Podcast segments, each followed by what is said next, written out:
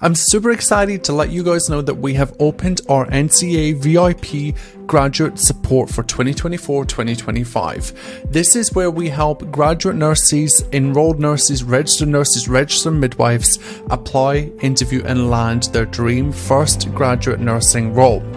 We work with you through all your applications, all your interviews from start to finish, and we even work with you until you land your dream graduate nursing role. I know it's insane. Over the last three years, we have helped over 450 graduate nurses across each state and territory apply, interview, and land their dream graduate nursing role. From non traditional nursing roles outside of the sector, outside of the hospital setting, to public hospital and private hospital roles across the spectrum. Whether you are a school leaver, an international graduate nurse, a seasoned, amazing healthcare human who is a second career clinician, the NCA is the place for you to be. Do not hesitate in coming to join us in the NCA. You can find out all the information you need and get some discounts to join us at liamcaswell.com forward slash NCA. Start today. Come and join us today because your graduate program is opening very soon, my friends, and we want to make sure that you get the best result possible. I'll see you in the NCA.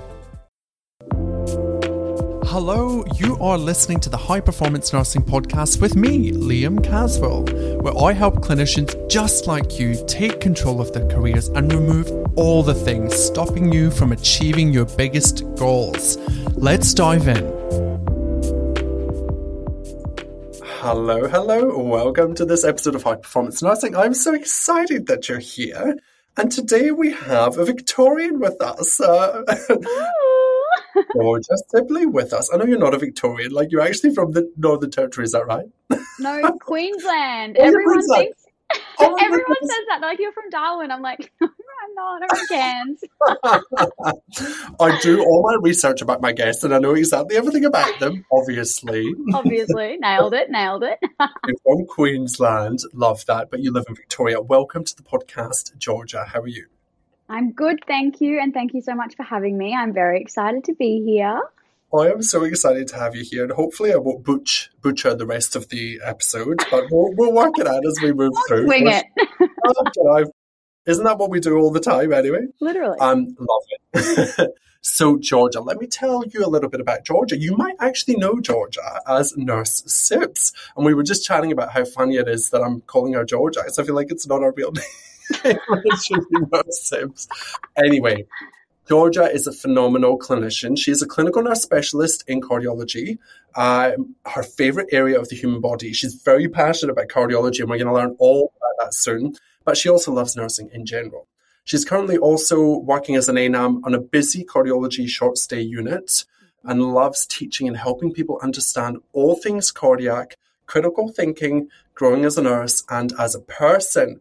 She is on Instagram at Nurse Sibs and has built an amazing following there um, and offers lots of amazing free training as well as paid trainings, which we'll talk about as we move through this episode. You've been busy. Wow. Lots have been happening in your career. Oh, yeah. This girl's busy.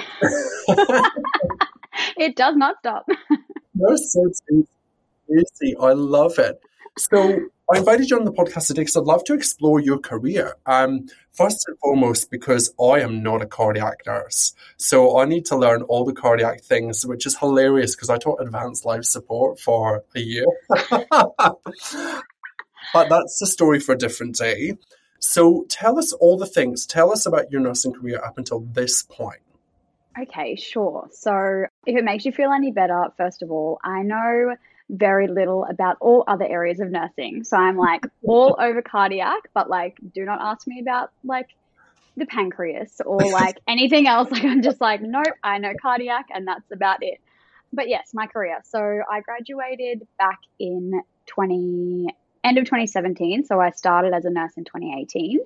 I started my grad year on a it was essentially a CCU, so like a very high acuity cardiac cardiothoracic ward here in Melbourne. So we got sort of the sickest of the sickest heart patients from even interstate like Tasmania and South Australia and things. So it was an amazing learning opportunity. It was a 12 month rotation. And yeah, the patients were super sick. So it was very much so like thrown in the deep end. If you like cardiac, like here you go, here's the hard ones.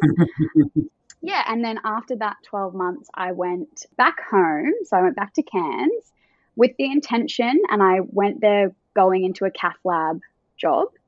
And funnily enough, I got there, and within a week, I was like, oh, this is not for me. Like, I'm not going to like this.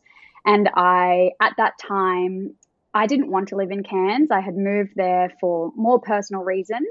My mum had had a lung transplant, and I had been in Victoria for most of the time that she went through her surgery. And anyway, there was just a lot of reasons why I went back home. But then when I got there and I was like, oh, dang, I'm not going to actually like this job.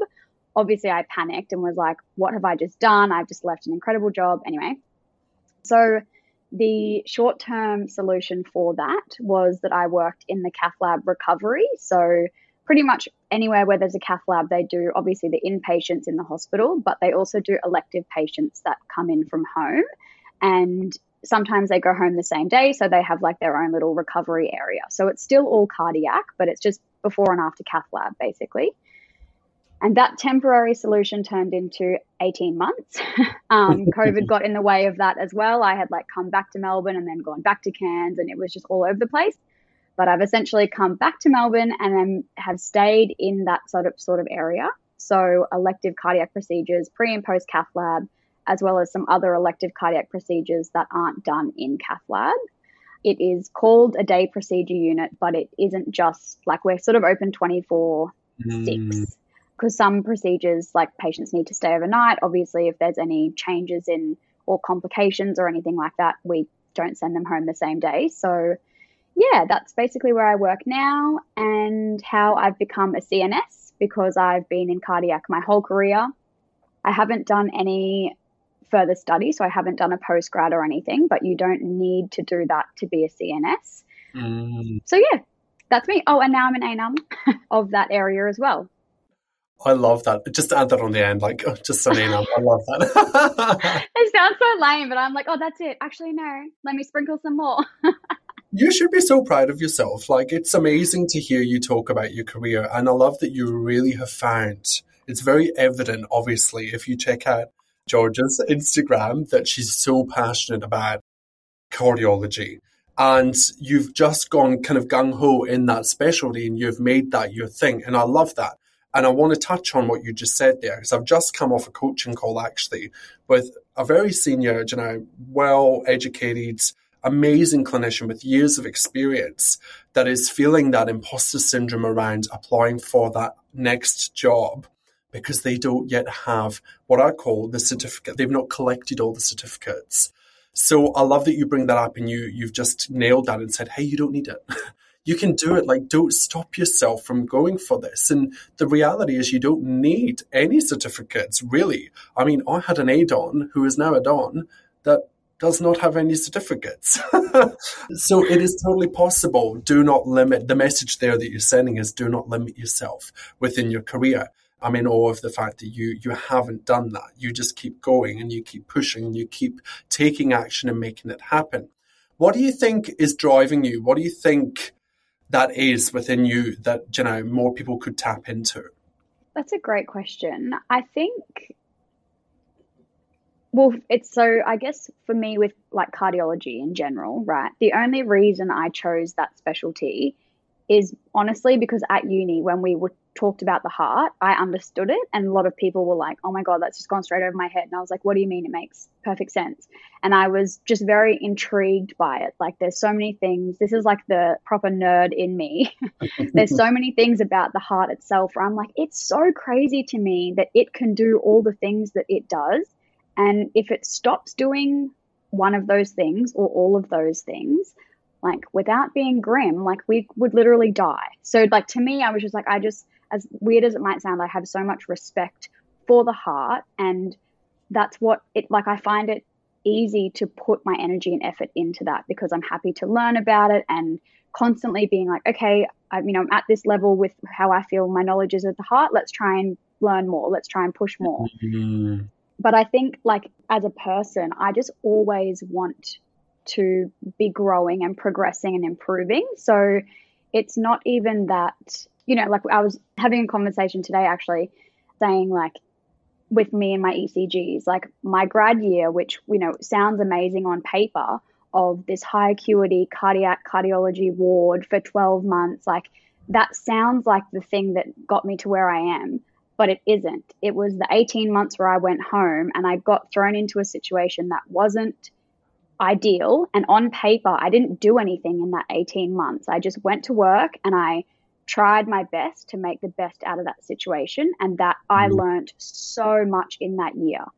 But I, sorry, that 18 months. But I very much so could have gone into that and just coasted and not really done anything. Like mm. it was mm. a very easy job, but I chose to constantly ask questions and pick the doctor's brains and go into the cath lab when something crazy was happening and be like, why is this happening? Why are they doing that? Like, what's going on here? Can someone teach me? Mm. So I think the short answer to your question is just constantly wanting to grow and improve and not so much, like you said, getting caught up with, oh, I need to do a post grad to learn these things or I need to go back to uni to learn these things. You don't.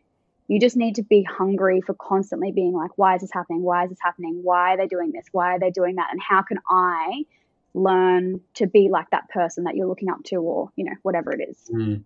It's so good. It's so well said. And I think often as clinicians, we sometimes think like, oh, maybe Georgia's like a unicorn. Like she's so good at this. Like it's, she's so special, you know, and like we all look at people and we think that they're better than us or they're special or they're unique. And you're like, I could never do what Georgia does. But you're right. It literally just comes down to making it happen for yourself. Yeah definitely. There's no special unique formula. It is literally, you know, you didn't get an extra like cardiac gene or something that's given you this insight. you have just got to work and you've made it happen. And I love what you say there around getting curious. Like just be curious, just explore it. And I talk about that all the time in career, you know? Yeah. Don't stay stuck hating a job. Get curious. Go out and make something else happen. And even though you were in an environment where maybe it wasn't the best environment for you by the sounds of it, you made it work for you. And you controlled what you can control, which is such a valuable lesson for so many people listening.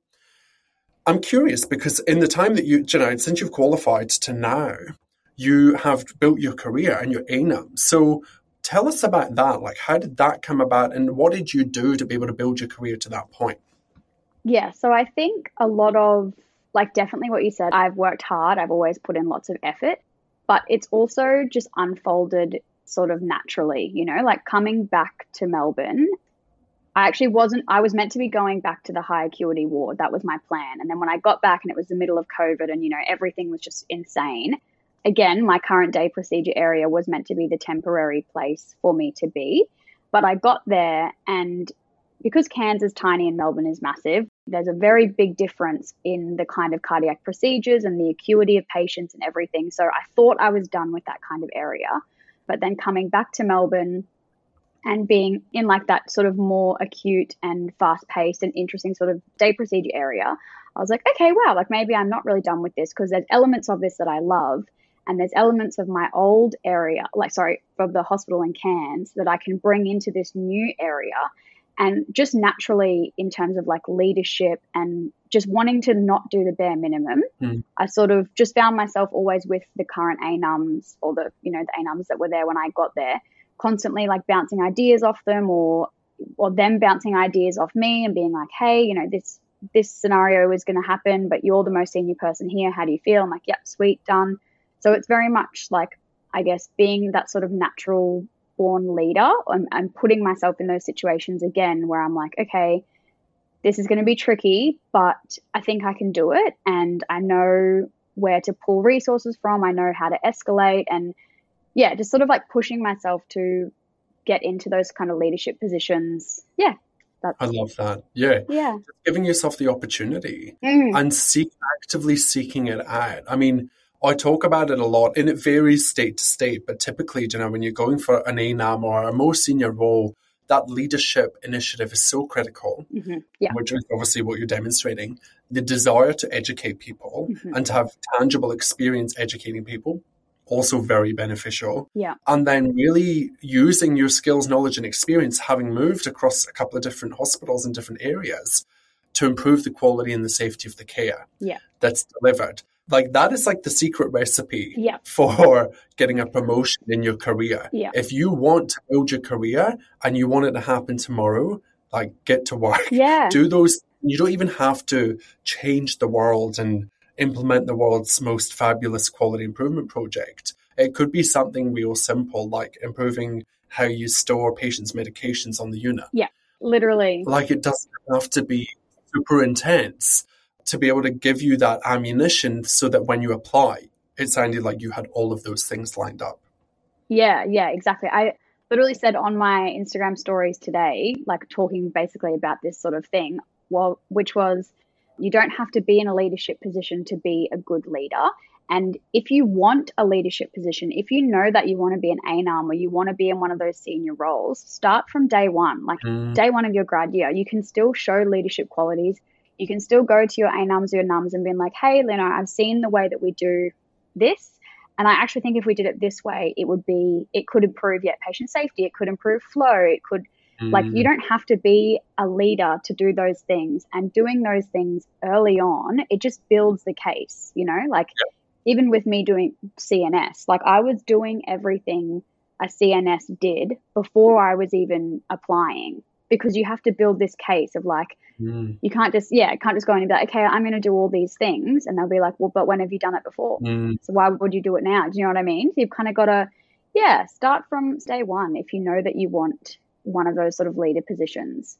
Yeah, it's one of my biggest frustrations purely just because people are obviously so passionate about building their career, but they don't take the strategic action. Mm, And then when it comes to coaching, I find often sometimes they, I'm like, so what quality have you done? And they're like, quality? and it's like, no, oh my God, like we can try our best to sell you, okay. but this is going to be really hard to communicate that you're at this level because you haven't taken action. Yeah. And I say, I put something on Instagram, I think a month ago or so, like, if you want to be an educator, the best time to start educating is now. Yeah. literally. If you want to be a leader, the best time is now. Start finding those opportunities. We do think that we need to go crazy and like be leading the team of 30 staff and 30 patients Yeah. and like directing the consultants, not what's required. Like maybe just manage the four bedded bay Yeah. Literally. and lead you in the AIN and like get on with it. Yeah, exactly. It's the whole, you know, getting 1% better Mm. every day counts for a lot in the long run. You don't have to make these massive changes across a whole hospital to prove that you're a valuable team member and you deserve to be, you know, considered for these positions. Look at the tiny little changes that you can make every day. Have these conversations and sort of, you know, yeah, I guess just not make, I guess make yourself known, but not Mm. in a lame way of like sucking up. Like actually, Yeah. if you're genuine about it, you will genuinely be able to show and demonstrate. Mm. And demonstrate is the word they use in all the interviews and everything. It's not like, tell me how you plan to do this thing. It says, demonstrate. tell me a time you've demonstrated your like clinical expertise or your clinical skills or your whatever. Yeah, So good. we need action. Yeah. Action, not words, people. Yeah, I love that. Yeah, it's that whole idea of like, oh, so like if you're successful, like how would you do a quality improvement project? No. it's like they already they and this is obviously what you've done, they already want to see you in the role. Mhm. Like you want to make it so easy for the panel to be like, wow, Georgia's the best fit for this role. She's already doing it all. Like it's a no-brainer. Yeah, exactly. You want them to have no doubts about your capacity whatsoever. So I love that you've been able to create that for yourself. Mhm. I would love to explore what an ANUM does. Like, you know, we've got people across the spectrum within their career, and some people that have been in the career for a long time don't know what ANUMs do. and then we have grads on the other end of the spectrum as students. So what does a day in the life look like as an ANUM? I love that you asked this because I said on my Instagram everything that like I did in a day once. And someone's like, um, what is your num doing? You're doing what a num does. And I was like, no, I'm not. They're completely different roles. And like also my num is the best. Like she's amazing. okay, so my area isn't a ward. People get so confused about where I actually work. So it's not like a normal inpatient ward. So it might be a little bit different to what like an inpatient ward num, uh, sorry, ANUM does. But anyway, so when I'm an ANUM, I work eight till four thirty. So cath lab runs from eight till four thirty. we obviously have our AM and PM and night duty staff already going in. And so get to work, check in with how everything's going with the staff that are there, any barriers or issues that have come up with getting patients ready for cath lab, or obviously anyone that's complicated or whatever, sort of see to that. We do a like a whole hospital bed meeting. So typically there's two a day, one in the morning, one in the afternoon. If the hospital is horrendous, they will throw one in at lunchtime as well because they essentially need to look at where is every single ward at? How many patients are currently in the hospital? How many discharging? Who's in ED? How much staff do we have? Like all that kind of stuff. So all of the ANUMs from every single ward go to this meeting. I used to be petrified of it because I was like, ah, like what if I say the wrong thing? And then like I like screw up everything for the whole hospital and everyone's like, it's fine, it's fine. Those operational flow people, as much as they're lovely, they're bloody scary. They're the scariest. They are scary. Yeah. Don't mess with them. No, no. But you know what? A skill that I have learned in being ANUM is be brave when you talk to them. Mm. Their job is to fix problems, and sometimes Yep. They don't care how the problem gets fixed. And you have to be, as the leadership person, the person that says, No, I'm not going to let that happen. Mm. Anyway, that's a whole other conversation about executives.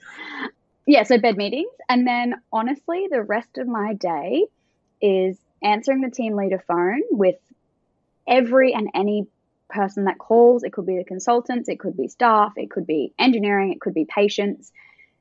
Deal with basically all the problems is Mm. the best way to put it. Yeah. And managing, like, obviously, because like the flow through cath lab of the elective patients. So my hospital has four cath labs, and they essentially each day they do different kinds of procedures. So imagine like one does angiograms and stents, one does pacemakers, one does like EP. So you're almost, you my brain's almost in three or four different places at once, and I'm coordinating the staff and the patients going through all of those things, as well as if we have to move patients out to a ward. So, say we have like a really unwell, like one of our patients that walks in totally fine in the morning, goes to cath lab, has a major complication.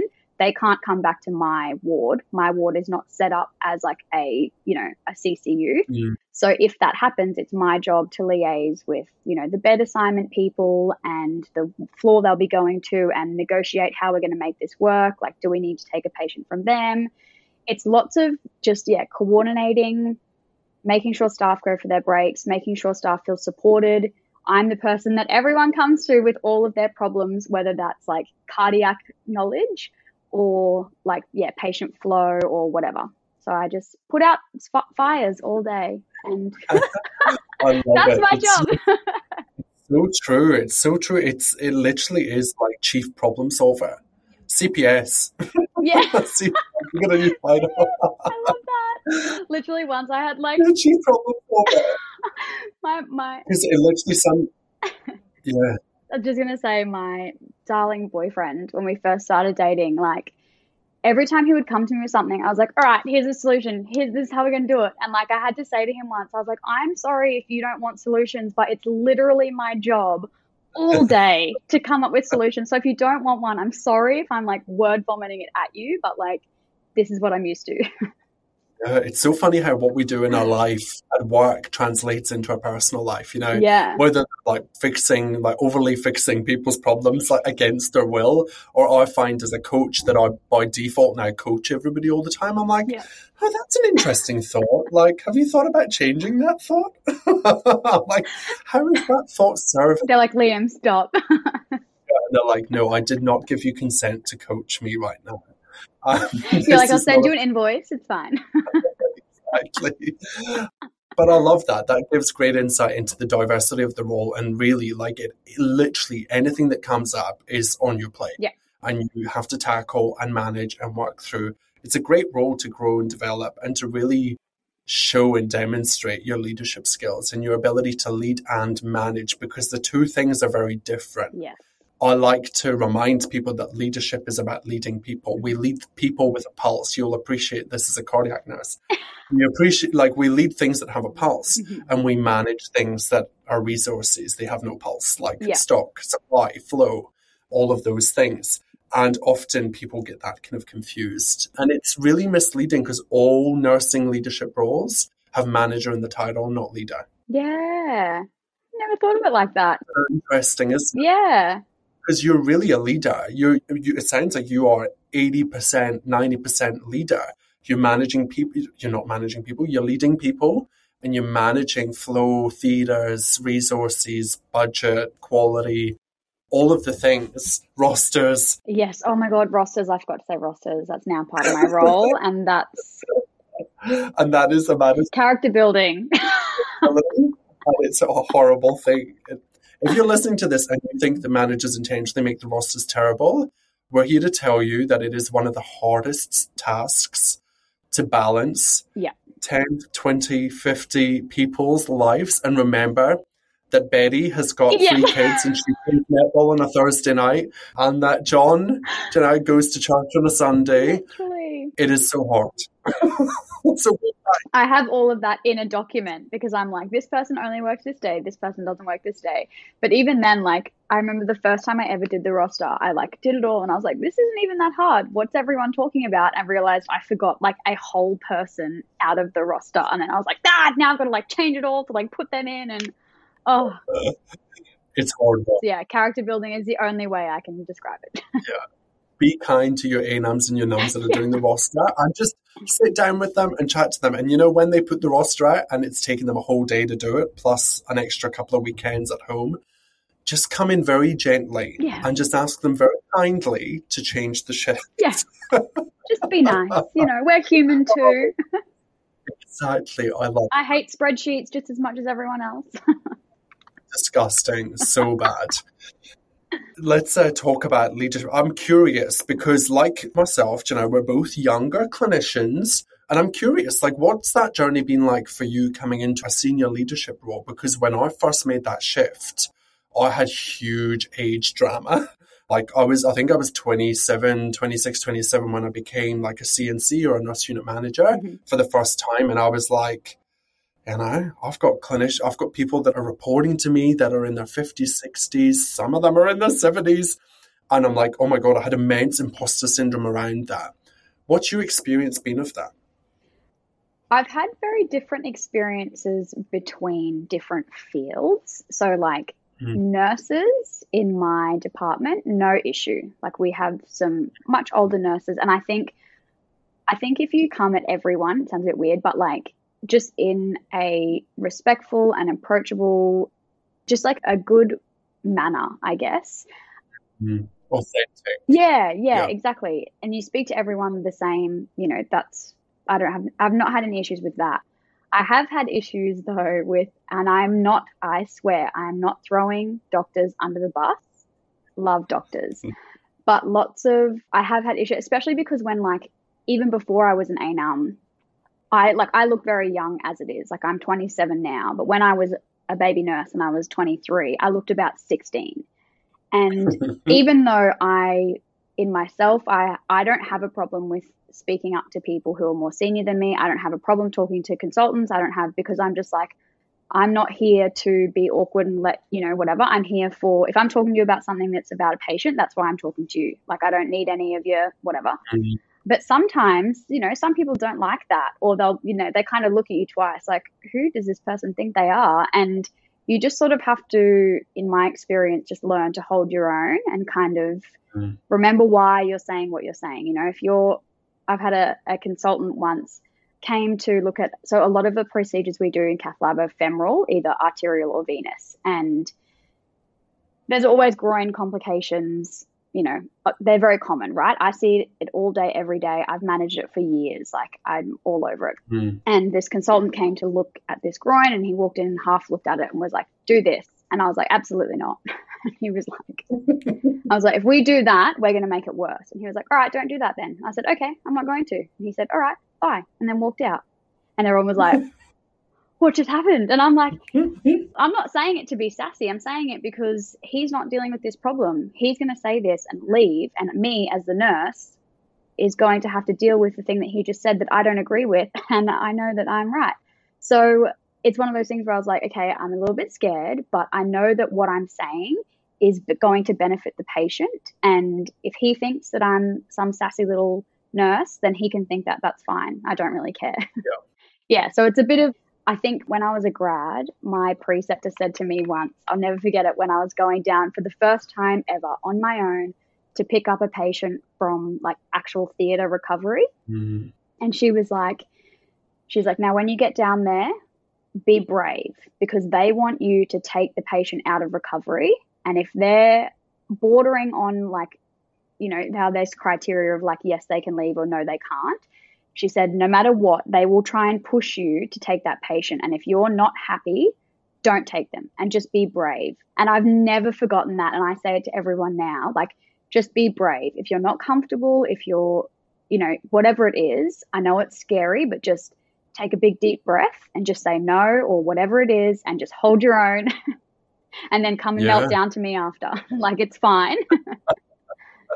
but it's definitely a skill.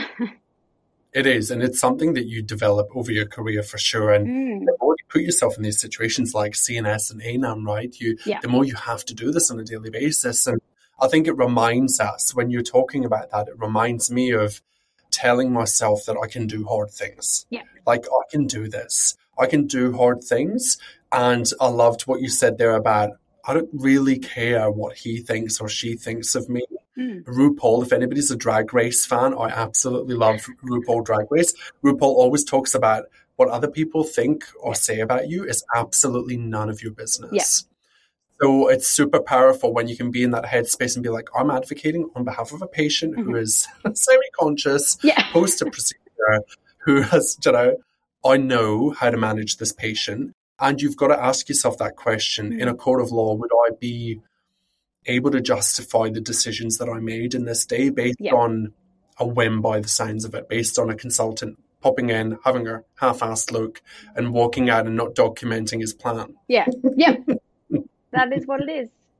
We love you, doctors. We love you. We do. Look, some are great, some are great. And, but yeah, It is what it is. And Yeah. it's just part of the process, right? It's part of the role.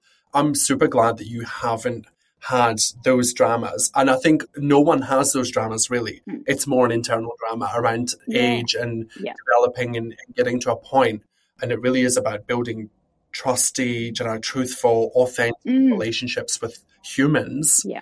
Um, and showing them that you're there for them and you're there to support them. yeah, definitely. It doesn't take much for positive culture. No. So I really struggle with why we do it so poorly in healthcare. Mm. Because if you just be nice to each other, Yeah, well, literally. And I think it's hard, like, you know, there's definitely, having said, you know, everything I've just said, there's always imposter syndrome. There's always times where I'm like, oh my God, why did they leave me in charge of this whole place? Like, I don't know the answer, but I've just learned that, like, it's okay to not know the answers sometimes, but just ask questions. Like, I clarify things all the time, and especially early in my career to build my confidence and to try and crush that imposter syndrome a bit like yeah i would clarify things. And then once i knew okay i thought this and someone confirmed that i was correct great. It's like one little point to like i believe in myself and i believe that i can do these things. And then yeah whatever anyone else thinks then that's on them. They can judge me for looking like a 12 year old and running a department mm-hmm. or they can you know be on my team and chat to me and work you know work out how to work better together or whatever it is. Exactly. it's up to them. Yeah Yeah, boom. I love that. And Brene Brown talks about in daring leadership, she talks about the first thing, the first step is being a learner, Yeah. not a knower. And that curiosity piece is just so powerful every time. I quote Brene Brown on this podcast every episode. you're her number one fan so once I'm manifesting, she will be a guest on this podcast in the future. she'll be here Um, she'll be here. Um, you heard it here first. yeah So I'd like to move sideways Mhm. and into Nurse Sibs and yeah platform and what you're creating. I think it's amazing. And like I said, haven't the foggiest how to read an ECG with an ICU nurse for years and could identify the things that I needed to know. Yes. Yeah. Asystole or not. I knew my shockables and my non-shockables, and that was about the capacity. So tell us, obviously you've told us a little bit already about Nurse Sibs and what you do, but tell us what your kind of vision is for that platform and uh, what you're working towards. Yes. Well, it's kind of just all unfolding naturally again as well. Like when I first started the Instagram, I actually had no idea that there was so many nurses on Instagram. Like I just made it because I was like, I understand the heart. Like, I like teaching people about it. Maybe I can do a thing on social media. And then made this page and was just like, oh my God, there's like hundreds and thousands of these people and these students and grads and like people like you. You're like, it's, I was just like blown away. And yeah, originally, you know, as with everything, it always, life pivots you where you need to go, I feel. Mm-hmm. I had planned, I wanted to sort of be a split between like ECGs and mentoring or coaching. Mm. And I, I did do like a little bit of that, but then it's just sort of, yeah, taken me more, it's more, so my ECG workshops, which, mm-hmm.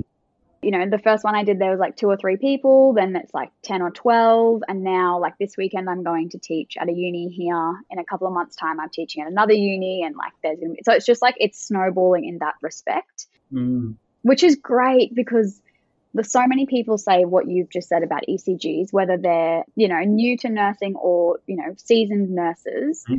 And that's not anyone's fault because they literally don't teach it. Because to be fair, and this is an assumption, but maybe the people at uni teaching the classes don't understand them, so they can't teach them. That's fine. Mm. But they are such an important skill to know, and you can pick up anyway we won't rant about ECGs. Everyone knows I love them. I teach them. Whatever. Moving on. Nurse Sibs. yeah. Okay. Also, I have obviously my luncheon. So mm. that is, I guess I just saw in that that there was a gap of no events aren't just, wow, that doesn't make any sense. So there weren't any events that were like social and sort of networking and just like the whole point of my luncheon is to celebrate nurses and nursing students because we do incredible things every single day. And especially, you know, in Victoria or everywhere, to be fair, the last two years have been rough.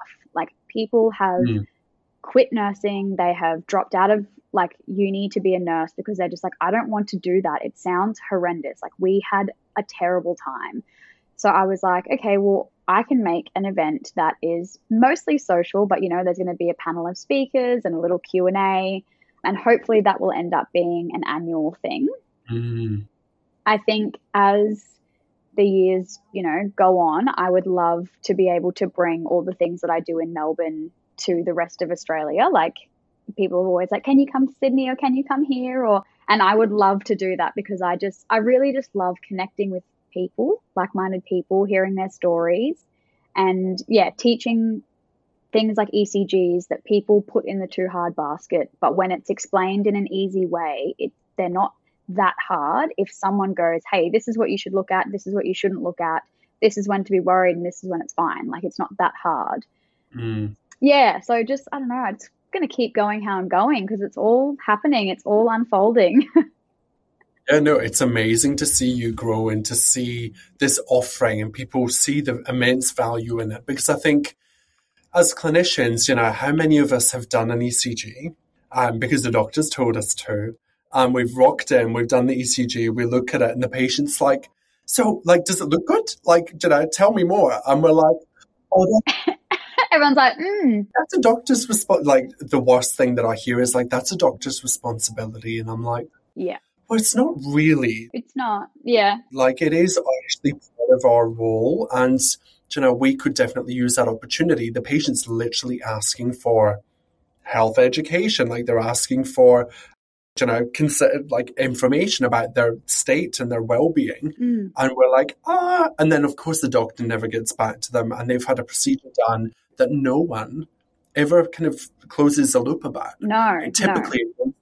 right? It's really terrible when you think about it. Yes. So I love that you're empowering nurses to step in, utilize their advanced critical thinking skills, and to hone in on this skill because it is it's like CV coaching, like interview coaching. It's a life skill. You're going to use this. Yeah. Return yeah. on investment for your career, if you're 20, 21, even if you're 51 or 61, the return on investment is huge. You're going to use it for the rest of your career. Yeah, exactly. And I hear so many people say like oh, and like I don't work in cardiac. And it's like, that's even more reason to be the person that knows because like I've had experiences where, you know, a patient on like a different floor, like a respiratory ward or something, they've done their OBS in the morning, their heart rate's like 30, done an ECG, sent it to the cardiology team. The patient's in complete heart block and Like I've gone hours later to go and get them to bring them to cath lab, and they're not on any sort of monitoring. No one's with them, like because they don't even comprehend that that rhythm can deteriorate into nothing, and that's super high risk, obviously, for the patient. Like the patients can literally, you know, have very very poor outcomes from that. But also, like you were saying, with patient education, like one of the reasons I love my elective area so much is that you do get that opportunity whether they the procedure has gone the way the patient thought or not to sit down with them and be like because we you know like show them their procedure report and kind of say you know this is what we were looking at and we thought that this was the issue because of your symptoms but it's not or it is or whatever and like yeah just ner- like us as nurses understanding the pathophysiology of what is happening is what enables us to articulate it in a normal person way or layman's terms to our patients if we don't even understand what's happening with them, how are we meant to tell them? And when they ask questions or their family asks questions, like it's literally our job to help them understand what's happening with them. And I see it so often, like you said, where even sometimes with the medical team, like we had a patient recently, they came in for a cardioversion, so they were in AF and they were just naturally in slow AF. Their heart rate was like 40. And all morning, everyone was saying, Oh, your heart rate's slow, your heart rate's slow, but it's okay, we'll fix it. Did the cardioversion, and then after it, they went into like a second degree heart block. So essentially, they needed a pacemaker, and it's also a slow rhythm. And I was watching this patient get so confused because everyone kept saying, Oh, your heart rate's slow, so we need to put in a pacemaker.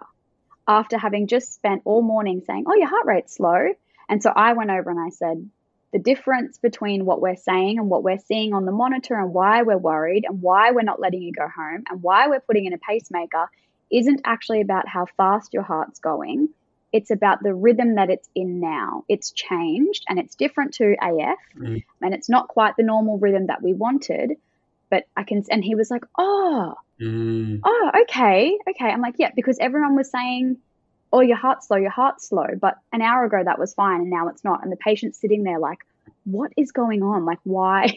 you know what I mean? So, like, mm. that's a perfect opportunity of understanding what's happening with them, explaining it to the patient in a way that they understand. Like, wham, bam, thank you, ma'am. That is yeah. so rewarding and it's our job. It is 100% a job. And you'll probably attest to this as an ANUM. Uh, this is where it becomes full circle because mm. if uh, in that moment of vulnerability for the patient, we don't support them, we don't build trust and rapport with them, guess who it comes to? Chief problem solver. Yeah. And it becomes a complaint, right? Like a lot of these things escalate to complaints. Not everything, but people, you know, have they lose trust in the system. Yeah. That's why we have people on the news saying doctors are shitty or nurses are shitty or whatever. Yeah. It's because they've had a bad experience where yeah. something's happened to them and then no one has built, no one's taken two minutes of the time to just stop and explain it. Yeah.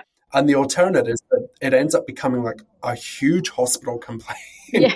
that goes through all the channels and then ends up becoming some human rights commission complaint that the poor ANUM slash NUM has to deal with. Yeah. And it just gets bigger than Ben Hur when it doesn't have to be. There's just such power yeah. in meeting your patient where they're at. Yeah, exactly. And just providing that information and taking a minute. Imagine if you were unwell and somebody was like, yeah, your heart's slow. Like how vague and non-specific. Yeah, exactly. Like what is slow? yeah. Yeah, exactly. And I find like there's so many things in nursing like that where when you break down that whole scenario that I just said, the main problem actually was just communication. And you see it all the time where patients will be like, I don't know what's happening, or their family calls and someone will be like, Oh, you know, they got a stent, and their family like, What do you mean? What like what are you talking about? I genuinely don't even know why my relative's in hospital. And it's because we, as all healthcare workers, doctors, nurses, everyone, are horrendous at communicating because we're saying it with the background of what we understand and know as if they know that. And yeah, it's just like all it really is is say things in normal people words and understand what our patients know or what their families know before you start hitting them with these medical words. You know, yeah. it's yeah, communication's a massive thing and yeah. Huge. It is the biggest problem area and the general population's health literacy is pretty low. Yeah. Even in somewhere like Australia. Oh, yeah. The UK, it's like it's low. It's very low across the board. So yeah, we got to meet people where they're at. I love that. Yeah. Love the work that you're doing in Nurse Sibs. It's amazing. you. Love that you're building your career and you're building a high performing career, which is amazing. Yeah. Um, I'm curious, what do you want to share with the nursing population? Like, what would you want nurses to know about cardiac or about careers or anything that we've talked about today Mm. that we maybe haven't covered? What would you love to share with the high performance nursing audience? I think the biggest thing, especially with like the sort of the imposter syndrome slash maybe like the junior nursing Mm. sort of community, and we, we kind of have touched on this a little bit, but it's that it's okay if you don't know everything. No one knows everything, but just give yourself time and give yourself goals of what you want to get good at so that you can get that little bit better every single day mm. you know, like ECGs, just as an example, obviously, I remember the first ever thing that I said to my grad educators when I was a baby nurse. I was like, I want to know ECGs. And they were like, sister, that's not how it works. Like, you don't just know them. You don't just, like, you know, anyway. But I've had that in my mind ever since I got onto a cardiac ward and I could see that that was a gap in my knowledge that was pivotal in a role that I wanted to be good at. And that's what's driven me to where I am today. Mm. I haven't learnt all the things that I've learnt overnight. I've definitely, and even now, I don't know everything about ECGs, Mm. but I know enough to know my gaps and I'm happy enough to ask questions and all the, you know, pull on the resources that you need. So I guess, yeah, my biggest thing would just be focus on getting 1% better every day in whatever area or avenue that it is that you want to go down as a nurse. Mhm. Other people's, you know, don't judge other people's day 100 with your day one.